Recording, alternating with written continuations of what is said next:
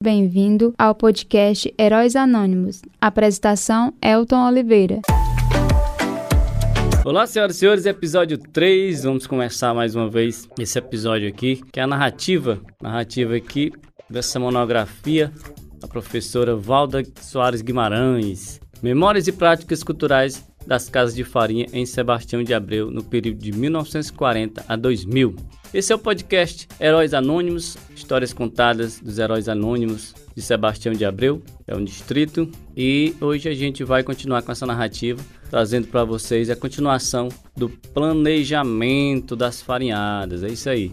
Você que não conhece essa essa cultura tão linda, tão maravilhosa aqui do nosso sertão, eram as farinhadas, nas décadas de 40, 50 até as décadas de 70, as farinhadas eram, eram muito famosas aqui em nossa região do Nordeste, eu que falo aqui Sebastião de Abreu, distrito aqui de Pentecoste, Ceará, viu? No Nordeste aqui, no interior do Ceará. Eu encerrei o último episódio, episódio 2, falando, é, lendo a entrevista que foi feita com a senhora Maria Naís Soares Guimarães, do distrito de Sebastião de Abreu. A entrevista foi realizada no dia 2 de junho de 2006.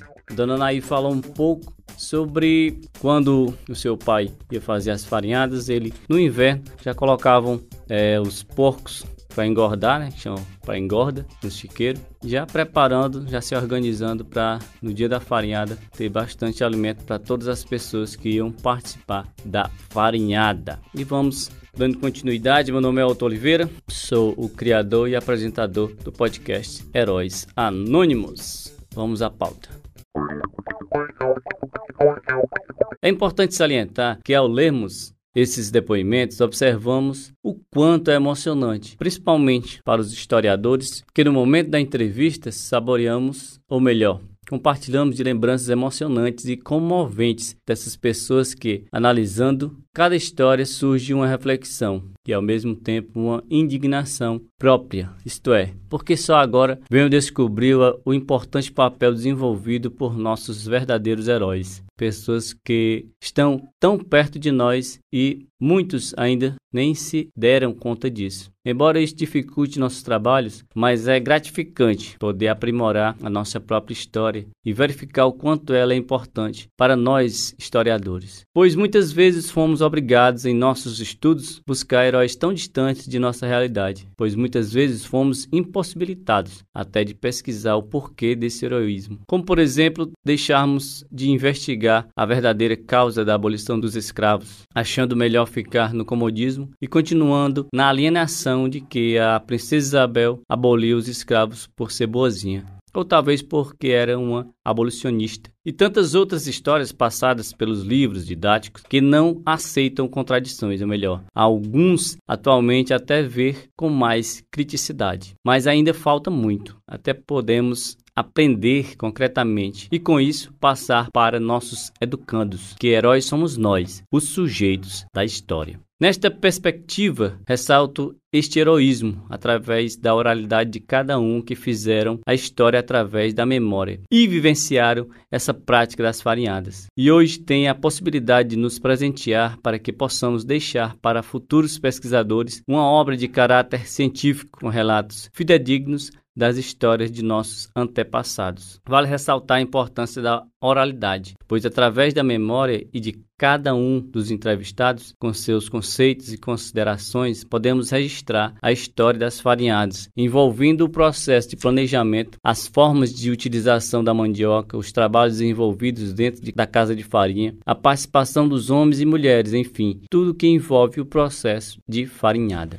Neste intuito, Percebe-se que seria difícil fazer a história se não fossem as lembranças do passado? E como iríamos entender o presente se não existissem as memórias? Nestes aspectos, Boss ressalta: a memória permite a relação do corpo presente com o passado e, ao mesmo tempo, interfere no processo atual das representações. Pela memória, o passado não só vem à tona das águas presentes, misturando-se com as percepções imediatas, como também empurra, desloca estas últimas, ocupando o espaço todo da consciência. A memória aparece como uma força subjetiva, ao mesmo tempo profunda e ativa, latente e penetrante, oculta e invasora. Desta forma, é de relevância a citação da autora, pois confirma a importância da memória nos relatos da oralidade, pois foi por encontrar certas dificuldades de acesso a outras fontes de pesquisa que abordei com ênfase a fonte da oralidade, aproximando-me dos depoentes, os quais ajudaram-me não só na construção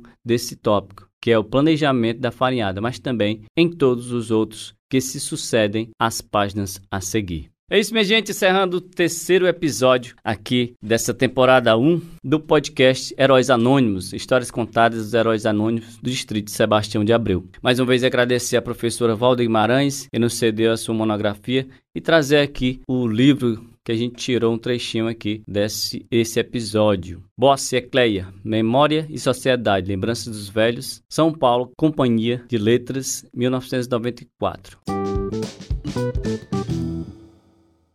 Encerrando esse episódio, lembrando que o próximo episódio vai ser fabricação dos principais produtos de venda e consumo das farinhadas, farinha e goma. A gente vai continuar falando um pouco das é, tradições culturais da nossa região aqui, falando um pouco da história e também é, levando cada pessoa que deixou o seu depoimento, cada entrevistado que falou um pouco aqui da cultura e falou também da nossa região, que é nosso, nosso distrito de Sebastião de Abreu. Uma história tão linda junto com a cultura da farinhada, essa cultura que a gente quer é, levar a todo o Brasil conhecer um pouquinho dessa cultura com esse podcast. Obrigado a todos e até o próximo episódio.